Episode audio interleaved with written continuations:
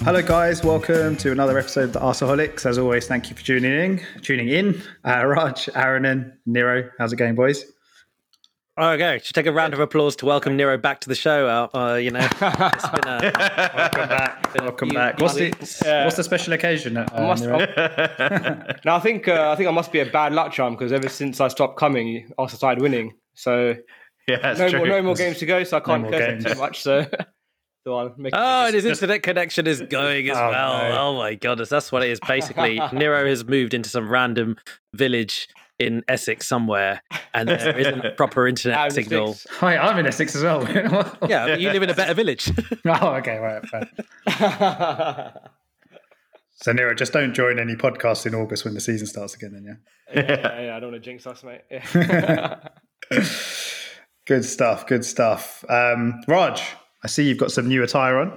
Yeah, I am modelling today, Mize, the new away shirt. Um, as you can see, the much discussed cannon facing a certain direction. Some people believe it should be facing the other way. Uh, one would say this is one of Adidas's better kits this year. I think it's very nice, but all their kits are quite good. I think. Uh, quite like the light yellow.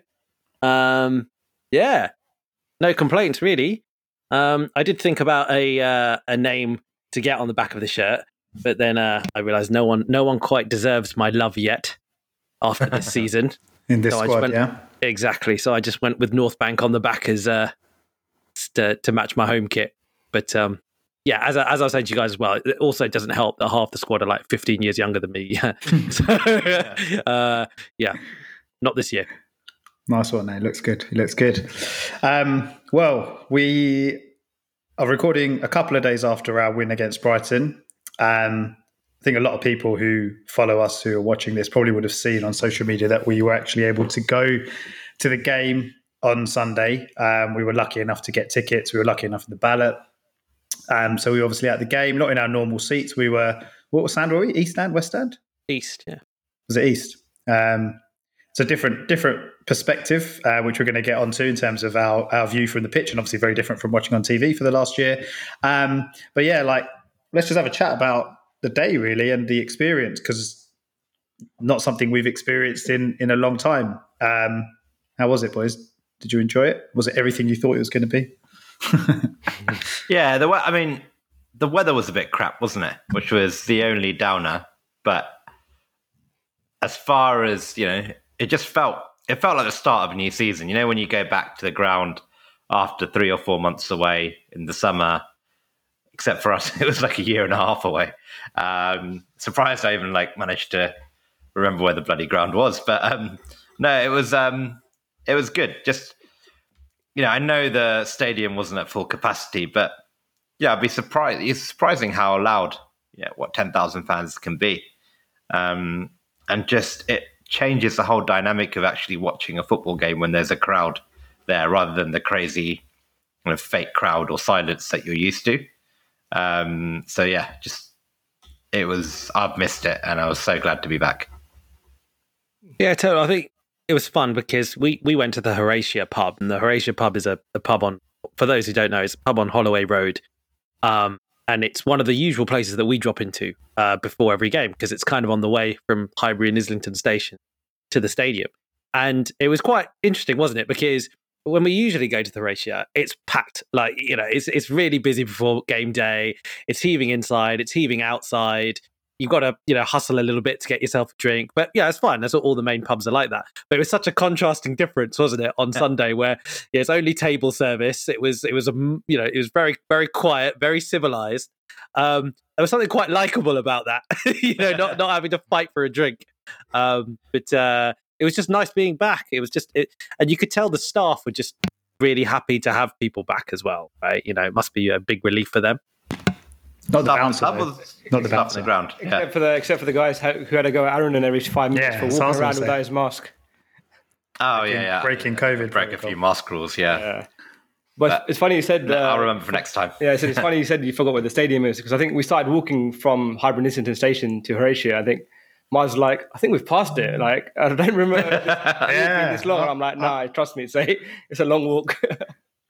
Yeah, yeah, I did. I got I, I got a bit confused to be fair. So yeah, it has been a long time. A while. Um, Yeah, I mean, um, yeah, it was a good day, wasn't it, lads? Like, it reminded us how much we've missed uh, being able to go. Like I said, we we we know how lucky we were to be able to go.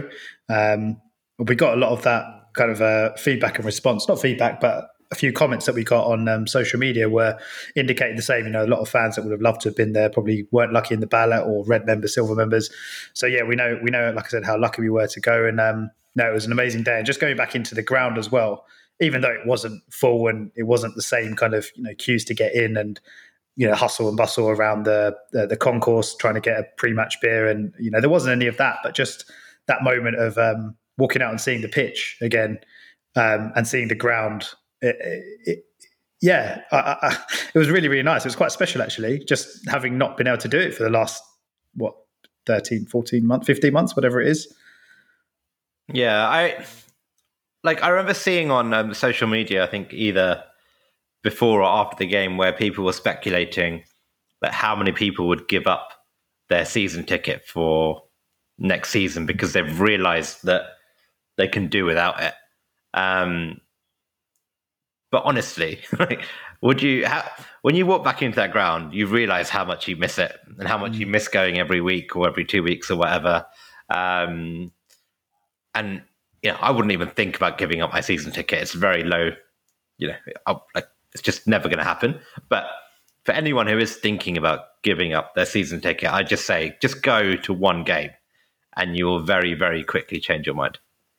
It helped, and it just uh, it just gave perspective. I think because you know we've had a tough season. It's been a in many ways a rubbish season, hasn't it? And not just from a football perspective, but off the pitch. You know, with with all the owner stuff, with the Super League stuff, and with with a COVID year, it's very easy. I think, yeah, like you know, to feel disenfranchised. But re- when when we got into the step when we got into our seats and the you know the game started, it just reminded me what it's all about, what it really is all about.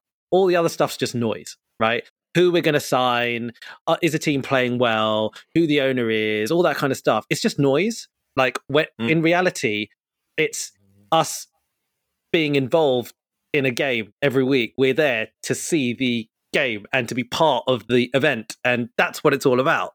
Um, and and it helped. I think not having that made all our problems for me feel a lot worse. You know, uh, and so it was it was just a great reminder of what it's all about. Aaron, Yeah. I just I completely agree. I remember um like a good point part of this is like it's just very different to watching on TV, right? You guys probably might remember at the start of the game when the players came out, we were standing so we were attacking basically we were on the left hand side of the pitch of where we were attacking from. And then um Kieran Tierney basically came up to us and basically applauded us um for quite a while, for like a good 30 seconds, just came up right up to the touchline, looked at towards in our direction, you know, applauded us, basically saying like "welcome back" and stuff like that, and then just basically got on with the job. And yeah, you don't see that on TV. You'll never get that experience on TV. Cameras probably don't even show it, um, but it's that connection that you have with the players, and and even like when you when you can like just you know encourage a player, just saying "go on" or like do better, or you applaud them when they do a good tackle. That stuff, a you can't do during closed doors football because it's almost like a different sport. But B, you can't do that if you're sat at home on TV. And I know there are loads of people around the world who, you know, never get the chance to watch Arsenal live. And I'm not saying that we're better than those fans at all, but it's a very, very, we're very lucky to be able to go. And some people often take that for granted. And I hope we never do. even the game, like it was, it was really cold, right? It was raining, it was cold, but not for one minute. I would have swapped that for sitting at home watching it on TV. Like that kind of experience is sort of unrivaled when you're actually in the stadium, and the atmosphere was pretty was pretty good, even though there's only ten thousand fans in there. And what made it better was they gave us a couple of uh, match day books as well. So uh, yeah, they did. they definitely put me up. Yeah, yeah, we. yeah. So, by the way, everyone, um, what um, Nero calls a match day book is what normal people call a program. So if you, yeah, if you find if you find Nero on Twitter, you won't be able to find Nero on Twitter unless you search for what is your what's your Twitter handle, Nero? Ah, I think I think it might be MDB. I think. Yeah. Match day book. Nero MDB or something like that. Yeah, Nero MDB. Yeah. yeah. We refer to him as the MDB now. So yeah, um, it was also quite nice that um, because obviously we were interested in the Spurs score, the Leicester Spurs score, and okay, this probably would be the case anyway, if even if the ground was full. But because everyone could hear everyone around us, we had like people around us, and when the goals were going in, we were almost just having conversations with these people, like two rows back, about you know Leicester scored, and then obviously there's a number of goals towards the end of the game. You know, it's quite dramatic what happened, um, and that was quite nice as well because we never really had that before. Um, I've never actually, I've, ne- I've never really had that before when I've been to a game. So, um, yeah, it was it was a good experience overall, Yeah. wasn't it? Weren't you there when like we finished above Tottenham? You know, the Leicester season when Leicester won, and on the final day, weren't you at that game? Yeah, I think we we spoke Who about this last play? time. I was Yeah, we were playing. It was Arteta's final game against Villa, maybe. or New. Well, was that that game? Yeah, was that the game? That was the game where we Spurs were away at Newcastle, I think, okay, and we were playing. Think it might be Villa or Burnley or something like that. And then yeah, everyone assumed Spurs would. I think that all they needed was a point or something, and then they got like smashed four one or something against Newcastle. Oh, Um, okay. yeah, we finished second and they finished third. Oh, I'll edit that bit out then afterwards. Talking rubbish. Um, should we should we have a chat about the game then? Uh, actually, before we talk about the game, what were your thoughts on the? So we should probably explain. So normally the four of us sit. We're in the North Bank, uh, lower tier, seven row. Well, me and Raj are seven rows back. Aaron and you, I think you're eighth row, eight row back Yeah, basically all around that kind of seventh row back, um, slightly to the left of the goal, but the goal's not blocking our view pretty much. Um, yesterday, because obviously we were given tickets in the ballot, uh, awarded tickets in the ballot, uh, we sat. Um, can't, re- can't remember what stand you guys just said. Was it the East stand? East, yeah. Um, so we were kind of, would you say, between the halfway line and the 18 yard line? yeah, about that, mm. about You know, so sideways onto the pitch. Fourth, what row were we? row third, four. four- fourth row, so a bit closer to the action. It felt a lot closer though, even though it was only three rows. Is that because the gap between the pitch and the first row behind the goal is wider than it is on the sides of the pitch? yeah, I think Yeah, you're, you're probably right. Which would make sense because of the way that the um, the, the the seating would be. But yeah, like we felt like it was much closer. How, what were your thoughts on just like in terms of watching the game and perception of play and you know being able to see positions of players, that kind of thing? I found it a lot more difficult from where we sat. yeah, I think there's elements of it that um personally I wouldn't trade it in for the view behind the goal personally. Like I did find it hard to understand where where space was on the pitch. Um, you know, and, and certain important dimensions. I found it quite hard to to really get an appreciation for that. But at the same time, you know, when you are behind the goal, you also don't get certain other dimensions. Um, and I thought it was quite what was quite interesting was actually noticing, I guess, like, you know, there's a couple of things I think we discussed even the game where it looked like Tierney's positioning in relation to uh, Emil Smith Rowe, uh, you know, when we were in and out of possession. And that dimension was actually would have been hard to tell when you were kind of lower behind the goal. Um, so yeah, there was I think there was there was sort of some positives to it, um, and it was fun being I think that little bit closer to the players. To be fair, but I, I, I still much prefer sitting behind the goal. personally. Where we normally sit is like because normally I don't know because obviously I'm slightly lower than you guys are, but when there's act when we're attacking first half to the other other side, I can't really see what's going on fully.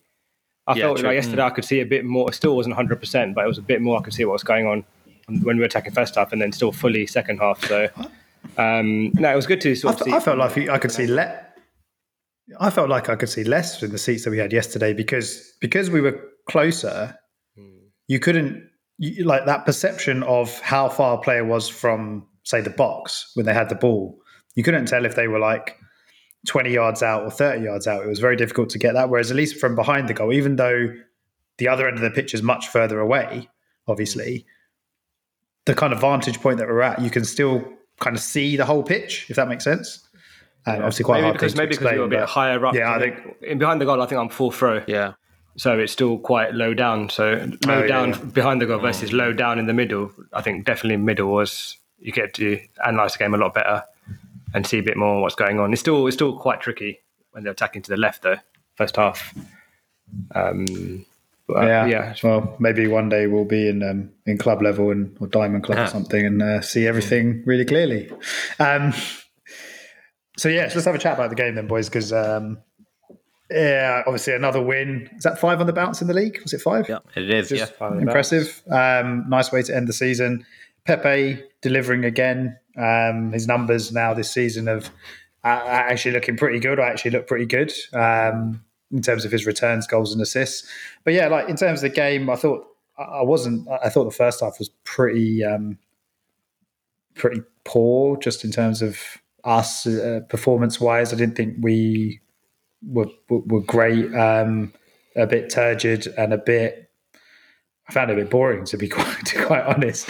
Um, obviously, it livened up a bit in the second half with the goals. But yeah, how did you guys think the game went? How do you think we played? I thought I thought we played well well enough to win the game. Um, I thought defensively we were really solid. And I think the reason is because we had two central midfielders who were reasonable in Partey and Xhaka rather than Partey plus whoever is left. um, and then obviously we had Tierney at left back, and the, the team just looked a lot more structured. Um, and you know, I'm sure we'll talk about Pepe and his goals in a bit, but I think we're not doing enough yet to still create really good quality chances consistently throughout the game. And there's certainly some work we have to do there, but I don't remember Brighton, you know, even having a shot or getting close to our goal. So I thought the fact that we had Xhaka and Partey in that midfield just meant we were really solid defensively, and then we could just, it was just a case of time as to when one of our attackers would do something good.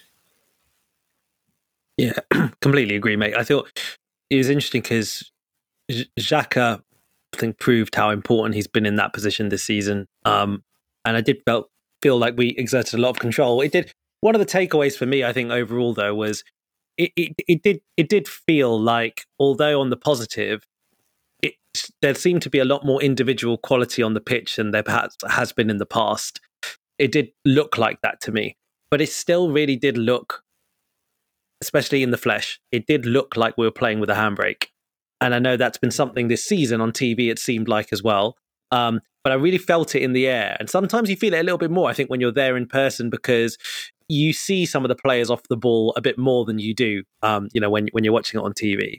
And there was just an energy about it, which felt like everyone was very cautious, everyone was very careful.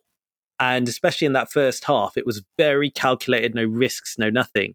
Um, and that was perhaps something that was disappointing, but has been a feature of most of the season. And and um, luckily, I think what we did today versus some of the other games is at least we did keep control for the whole game. Brighton never did uh, challenge us, as you say, and we're having more quality moments these days, like we did um, on, on uh, against Brighton. So uh, yeah, I think positives, but definitely some things that it felt like we need to stamp out for next season.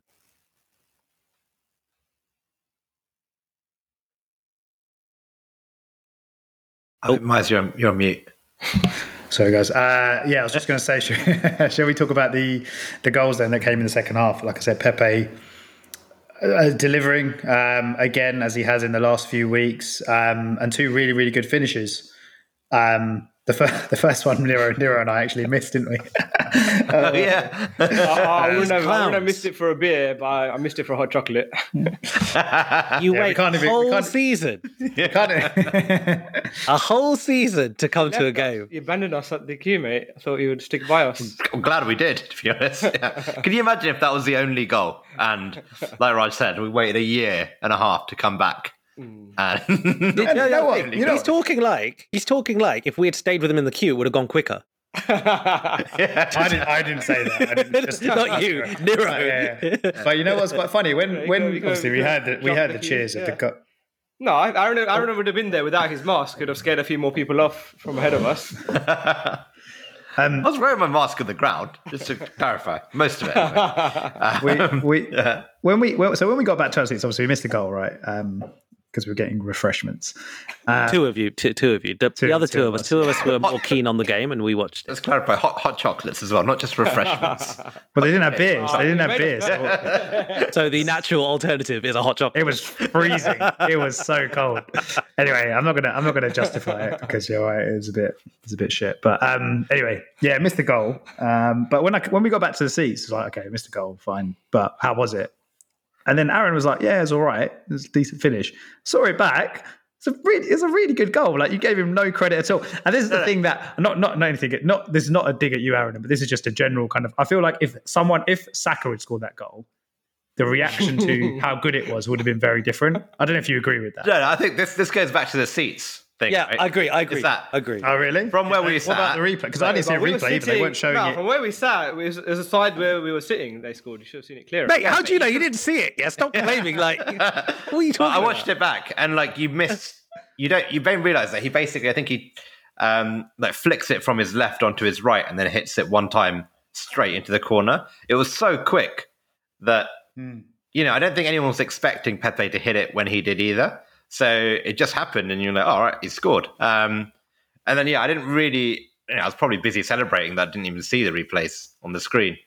Um, You were too busy explaining to other people what the goal was like. yeah, yeah, exactly. But no, when but they like- came back and missed it. But I think to your point, like, so what what looked a lot better in on TV was the cross itself as well, because it looked like for some reason when from the angle we were sitting, it looked like it was just an accidental cross. It looked like he did not mean for that at all. Like it looked like it was almost he, tried to hit it somewhere, it deflected, and then sort of landed Mm. towards Pepe, and Pepe just kind of hit it, and it kind of deflected in. That that that it, it looked a messy goal, right, Aaron? And like it, it, Yeah. it didn't look smooth.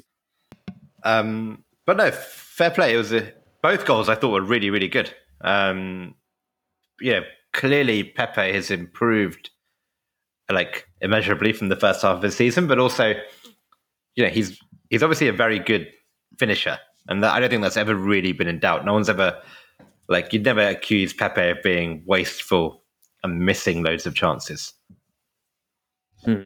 Yeah. it's Go you on. know it's what, what's really encouraging is if you there are lots of concerns around Arteta before he took the job because there's still concerns about Arteta but one of the things that had been well publicized and I think we've discussed before is that when he was at City one of his key jobs was coaching the wingers and getting the best out of those wingers and Sterling Sane have credited um, you know a lot of their development to him and so it always felt like if they Pepe had no excuse Pepe's working with a coach who knows how to get a lot out of wide players.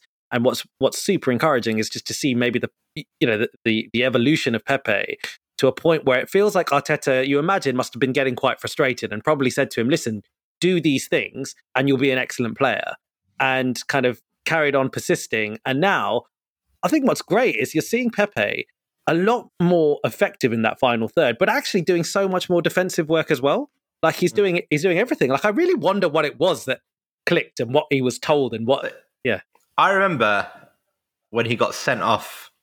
Was it against Leeds? Leeds. yes Yeah, Leeds away, I think, right? Um, I was fuming with that guy because that was on the back of like, yeah, he'd just got to start to have a run in the team. I know he'd been in and out all all season throughout the first bit, but um, and I remember thinking when he got sent off, like that's it. 'Cause I remember Arteta came out after full time, and you can see he was really annoyed with Pepe as well. I think he apologized for like hanging him out to dry in a press conference because I think he lost his cool with him.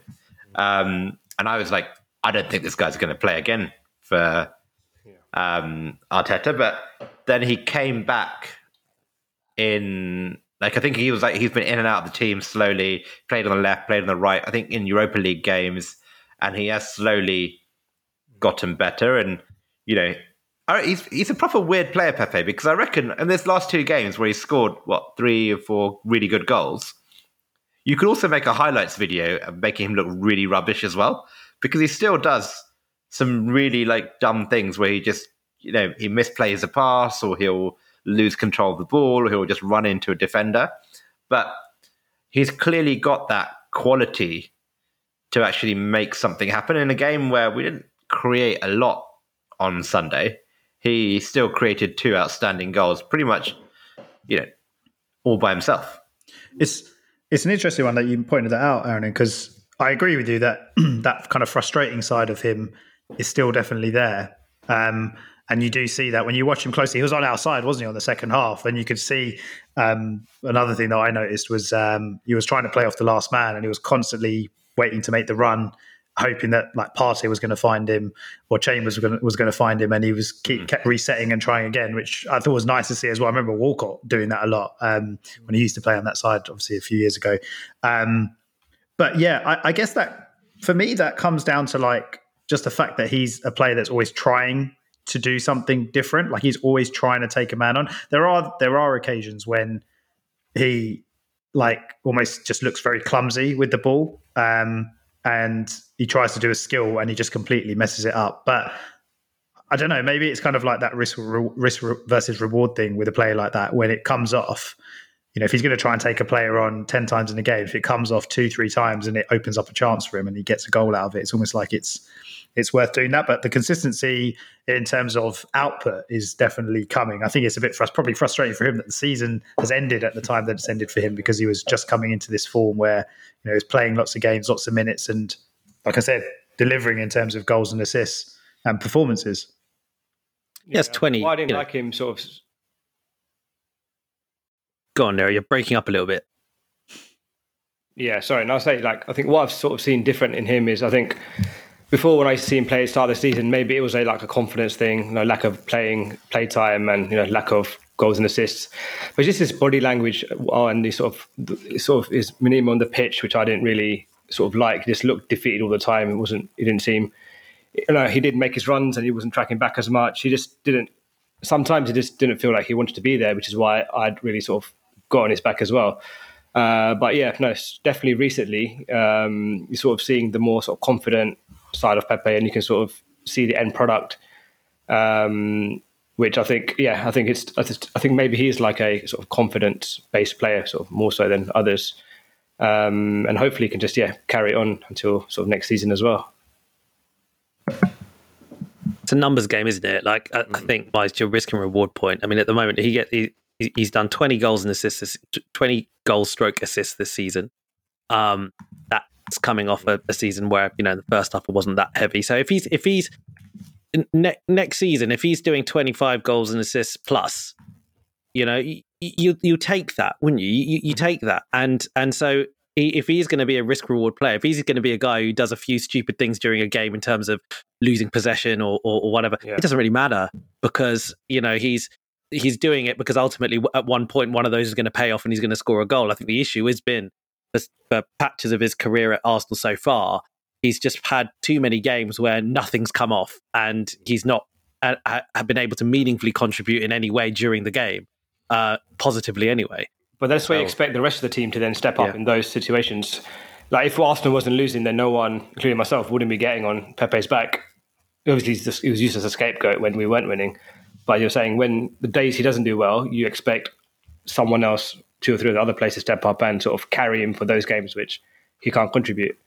Um, but sort of based on that point, then would you say, you know, again hypothetically, sort of start of next season, would you, if you had to pick between, you know, him, Smith Rowe, and Saka to play on the, the two wide positions, would you would you say he's a starter now, or would you still put there put him behind the pecking order of Saka and Smith Rowe?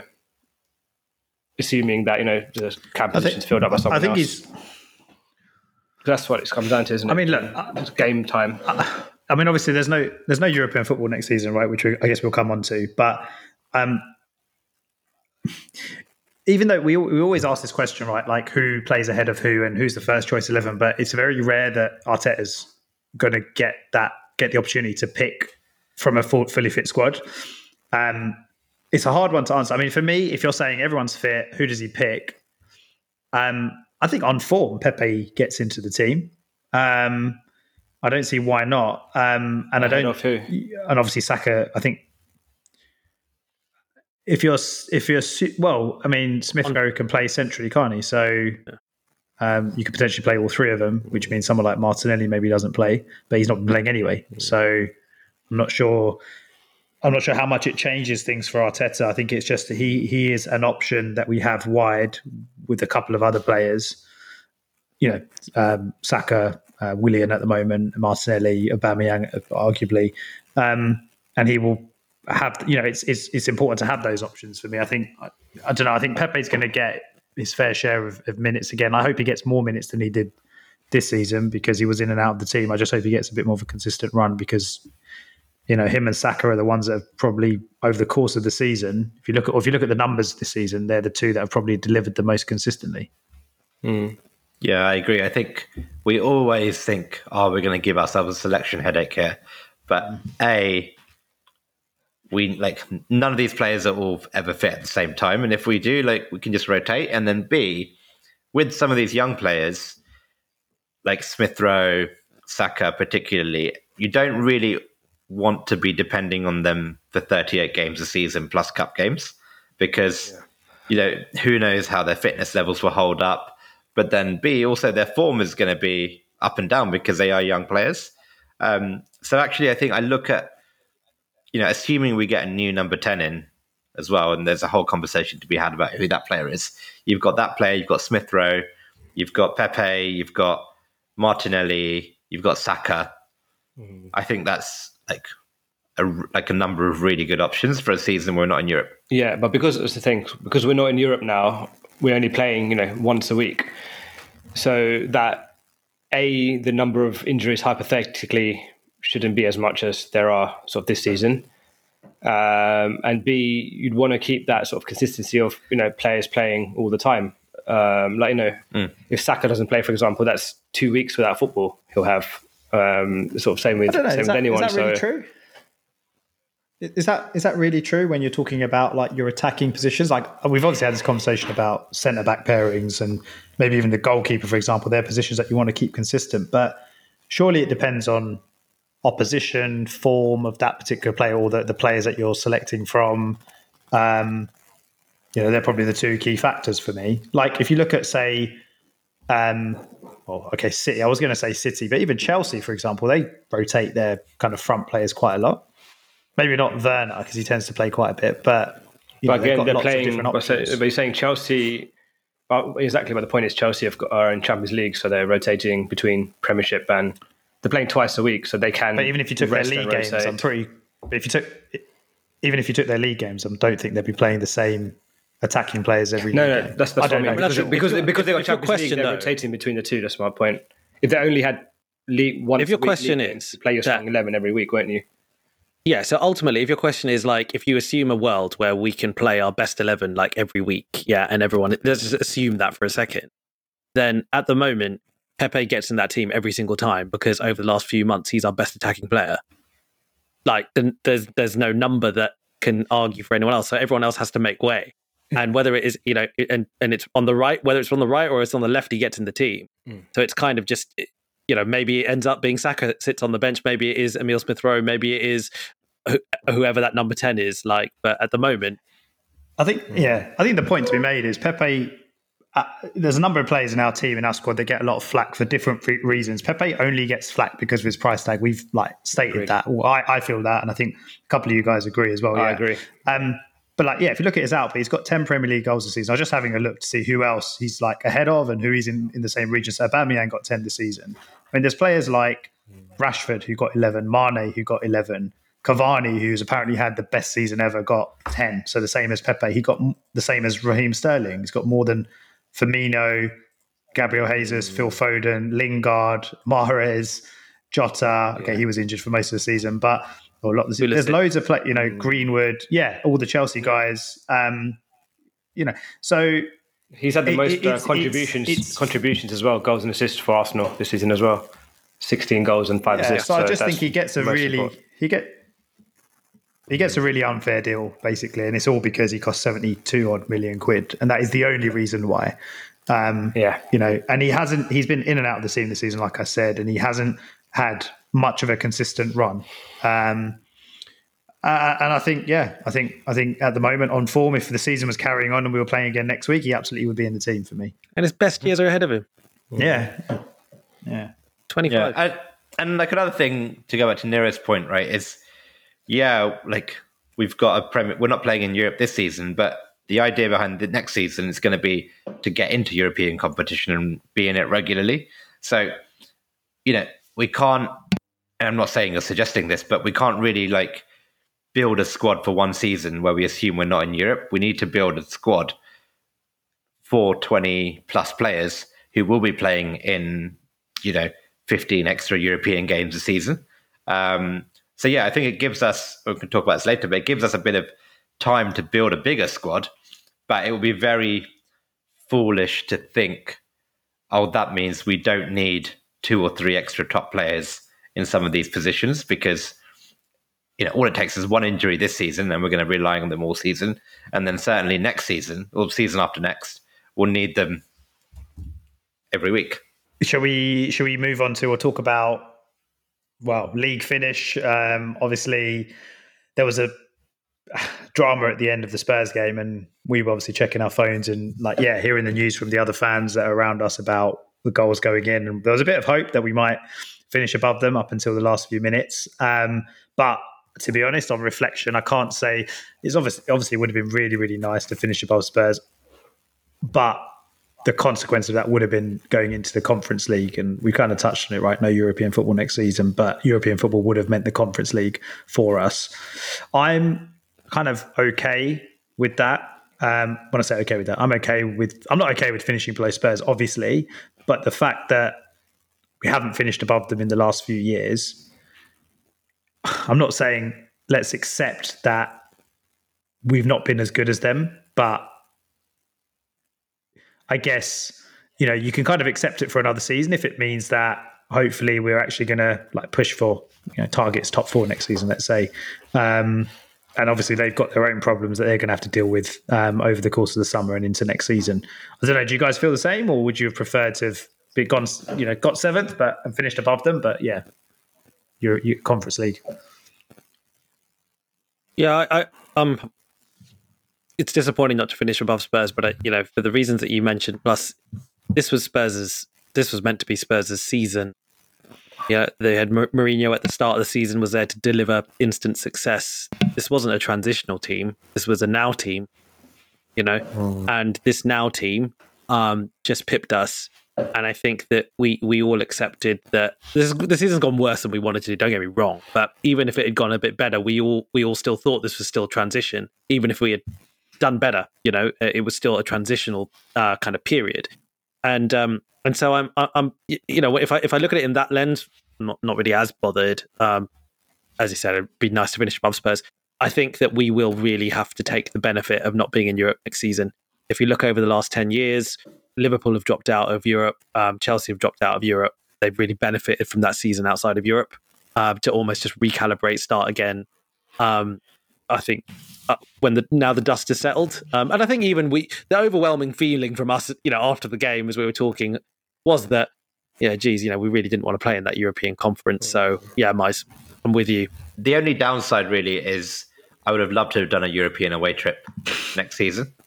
Um, and we we always try and do uh, a European away trip once a year. I know we've failed the last couple of years, but um, the, we always try it valiantly to like look at flights, and they get very expensive very quickly.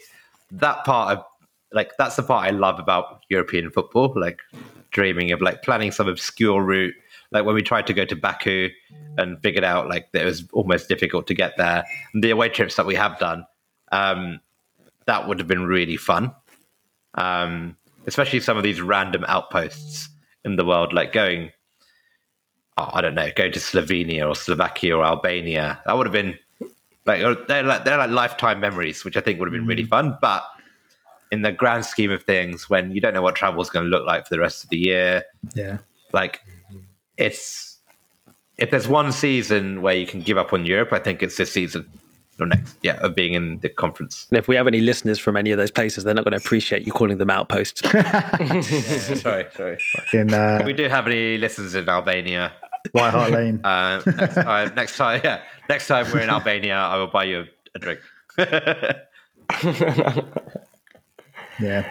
Nero, you were going to say something, were you? No, no. I think like considering sort of at one point of the season, you know, like Spurs were top of the league, and we were like, as Sam Allardyce put it, relegation candidates for West Brom. And you know, at that point, I thought you know we could end up being embarrassingly sort of lower than Spurs, like you know, 15, 20 points lower than Spurs. So I think the way that we sort of caught up to them, and you know, they just pipped us to the post at the end by a couple of points. Um, I think it shows that if anything, we're more in, heading the right direction than they are. So I don't feel too bad about it. Plus, they're in the mm. conference league, so if anything, I'm quite happy that they, they have to go through that that shit there rather than us. Um, and to be fair, so I've said sort of I've said from the beginning, like I, I, think I think having a season away from Europe is a good thing. Just gives us a chance to just reset everything, um, just concentrate on the league. Because um, the issue I remember with what Arteta was saying, because I remember in his sort of post-match interviews, he always said, you know, he's trying to get his message across the team. But the difficulty he had was they were playing games every three days. So it's hard for them to, for him to, because you know, imagine like a, playing every every you know twice a week. You got a day rest in between, a day just you know preparing tactically, you know, the mental side of things for the game. He's, he's probably not spending as much time as he would have liked to actually training the players and getting through his you know, philosophy and his way of thinking. So having that space now and having you know one one game a week and spending the whole week pre- preparing for each game, I can only see that as a good thing for us in the league. Um, so I think, especially you know, in terms of the Arteta, you know, bandwagon in or out, like next season he's got no excuses now. I don't think no distraction of any you know tournaments. Just he's going to be judged on his league. Like it has to be judged on his league uh, position alone next season. Um, so it's an opportunity yeah. for him, but at the same time, it's it's his time to shine. Uh, um, sort of prove his dad is wrong. Yeah, yeah. I mean, we're going to, or we're planning to do a full season review, a, a proper season review episode um, in the coming days. So I guess we can get go into kind of what went right, what went wrong, um, main, mainly uh, this season and outlooks for for next season and the summer as well in terms of transfer plans. So um, the, the other kind of news aside from um, Arsenal or linked to Arsenal, I guess. Um, the other news today was obviously the England squad was announced, or preliminary squad, 33 um, players at Southgate's announced. Um, obviously, Saka was in that, which we expected him to be into in that first squad. He may not make the cut, touch and go, really. I guess he's probably kind of one of these players that um, uh, is maybe 50 50 in Southgate's mind. Uh, we were talking earlier, weren't we, about Joe Willock? Maybe did he kind of earn um, the right to to to be in this this preliminary squad. Obviously, wasn't named, but um, I think we were saying, and I, I was saying, I think Roger agreed. You know, he he probably had a so quite surprised to be honest that he wasn't in the 33 considering what he did in the second half of the season for a, for a struggling um, Newcastle team um, when you look at what the impact Lingard had on on West Ham you, you touched on it Raj didn't you you know um, that team were already doing pretty well um, and he came in and kind of almost took them to another level. Whereas whereas Willock went into a pretty kind of dross Newcastle team and um, you know to score that number of goals from from central midfield is really really impressive. But yeah, unfortunately didn't get a look in. Scoring seven from seven and all different types of goals. Mm. Um, yeah, I think he it, it, you know, it's, it's, kind of there wasn't really much narrative around it. There wasn't really much kind of almost, uh, you know, the, the, media weren't kind of even suggesting it as a possibility. Um, it might be the it might be because in, in the systems that England play, they seem to want to play two sitting central midfielders, right? And um, and and Willock isn't really a number ten, like so he's not going to really play in front of them. So maybe it is a bit of a system thing. But at the same time, you know, I, I would have thought, well, doesn't he offer something different? You know, how, how many how many real box to box central midfielders do England have? Um, so could he have just offered something different? Maybe. And, and as you said, I think for the same rationale as you put Jesse Lingard in, which is a form card. You know, Jesse Lingard is there because he's a he, he's he's been in good form, um, and he's broken his way in. For that reason, I mean, come on, like you know, someone who's just scored seven in seven from central midfield, like. Surely, surely should be improved. I reckon. I reckon it's purely just because of the fact that he hasn't really played for England before. Mm. So there's this whole like bringing a new player in just for that, and based on a very very short period of form is probably like Southgate just seems a bit of a risk averse manager in that sense. So he's probably not going to do it. Um, and you know, I don't know how like he almost certainly wouldn't have made the cut anyway, right? Of the 26. So yeah, I'm not that surprised. And with Lingard, I think you've got experience playing for England there. Um, and like I said, I don't even know if Lingard's going to make the cut. So um, I'm not surprised. And then with Saka, you know, I think I think he he probably should be there, but again, I wouldn't be too upset from an Arsenal perspective if he doesn't go because I think over the last six or seven games he's looked very tired and his form has certainly dropped. So I think you know we've we've like run this kid to the ground over the whole season, and he deserves a rest. Completely agree. I completely. It, it would. It's it's a it's a case also like you know I think we discussed it before, but um in the old when the England squads was when when the when the the squads were meant to be smaller for this competition. I think what they, were they twenty three men squads before. Usually, yeah. Now the final yeah. squad has to be twenty six. Mm. There's less of a need to have your versatile players in now, right? You can have more specialists. Um, so maybe that works against him in ter- because because he's probably the most versatile player in the squad, right? He's a guy who can genuinely play at a very good level in a number of positions, but maybe they don't need that. Um, you know, Mizey, you kind of mentioned the other day, right? Like arguably you could say he's if you're playing an attacking left wing back in a if you're playing a back three with attacking left wing backs, arguably he's second choice. Um, Mm. But aside from that, you know, is he really second choice in any other kind of scenario? It's and I guess like I don't know how Southgate or an international manager thinks about this, but obviously with the World Cup now not two years away but a year away, um, how much does the kind of the the the the, the planning um, for, for that tournament start now as well? Um, you know, and how he kind of shapes the squad. Um, and I I would like to think Saka is a player that definitely makes the World Cup squad next season, barring kind of injuries and stuff.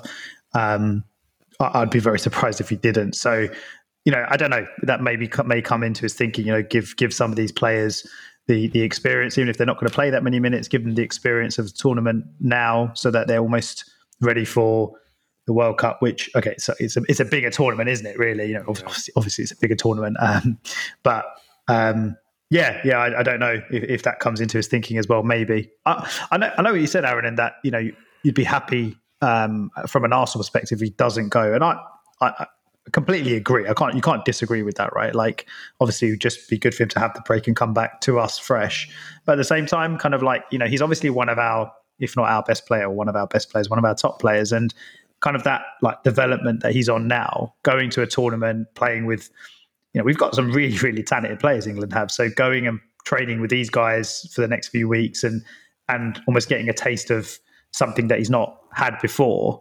um, you know, it might stand him in good stead for when he comes back to us. It might also be quite detrimental in the sense that he might get people like Foden and Rashford saying in his ear, "Come and join us at our clubs." Um, 120 million. yeah. Do you think? But is it? Is it? Uh, I sort of understand. So I sort of get both points. It's good to obviously get the international and tournament experience, but then there's again, there's no point him being part of a 26 man squad if he's going to go. Then you know what Martin Martin Keown did, right? Two tournaments in a row, just sat on the bench, didn't get a minute. so the dig on There's no Keown, point. I love it. I love He's that not- commitment. He's not even commented on the game. if, you, if you take the Martin Keown, I mean, there is, there is, right? There is a benefit. There is- There, surely is a benefit. yeah, Would you not say so? Like, but if you, getting if back to you the were, cost benefit of then coming coming back, say England get to the final, you know, coming back, missing preseason train, you know, training. yeah, that, that that's obviously of the, that yeah, no, that is I agree with. But you're saying, you're saying as a like Martin Keown, yeah, Martin Keown would have. Well, I don't know, but Mar- okay, we're talking about a player who's what? How old is Saka? Nineteen, is he? 19. Yeah, yeah, yeah. I don't. I think that's pretty invaluable to be honest. He, you know, you never know what's going to happen. That's in the remember that was the Theo argument. to get that when- experience when now. Theo went, when he was obviously again different circumstances, but everyone said, "Oh yeah, Theo going is going to be good for his England career because he's going to get ahead on him." But I, it's again, like, if you're going to go there and you're going to get you know game time and playing those sort of big matches, then yeah, it will definitely help. Then you know playing the big matches in for your club. If you're going to sit there on the bench, it's bench warm for the whole tournament. I'd rather him come back. I'd rather him, like Aaron was saying, just be fresh because he's had a tough second half of the season anyway in terms of game time. So I think he, out of most of our players, Yeah, I- I needs would- I a well earned rest. I, I, yeah, I, I agree with you. Like I said, you know, as an as from an Arsenal perspective, I guess I was looking at this from a Saka development. You know, what he would like like to do. He would obviously want to go. He'd be quite disappointed um, to not get picked now. Now that he's in the preliminary squad, and I think, yeah, from a development perspective, it can only help. Um, but yeah, Can he not be there's pros and England's cons to left right? back? Who's our, le- who's England's left back? Is it Chilwell? Yeah, it'll be Chilwell Luke or Shaw. Shaw, won't it? It'll be Luke Shaw. Hmm. I would have thought. Yeah. Well, you don't think? Chilwell, You don't think? sure if it's the four, I think, and Chilwell if it's the five. So you don't think Yeah. Saka's good enough to challenge? For They won't. No. I've- Shaw's I think we all think he's good enough, right? But it's just what Southgate's preference Yeah, is, yeah, which Yeah. I don't think. exactly. Hmm. Let's see what happens. Um, and then, uh, I mean, only other thing I was going to mention, guys, was um, obviously look, we come to the end of the season. We we started this podcast February, I think it was. So it's been a few months now. Um, I just wanted to say, look, you know, big thank you to people who've taken the time to to watch us, listen to us um, this season, and especially, you know, we appreciate that, and we also really, really appreciate people who've like interacted with us. You know, people are um, commenting on the on the video, um, interacting with us on Instagram, Twitter, etc., Facebook, all social media platforms, and um, you know, we really appreciate. I really enjoy.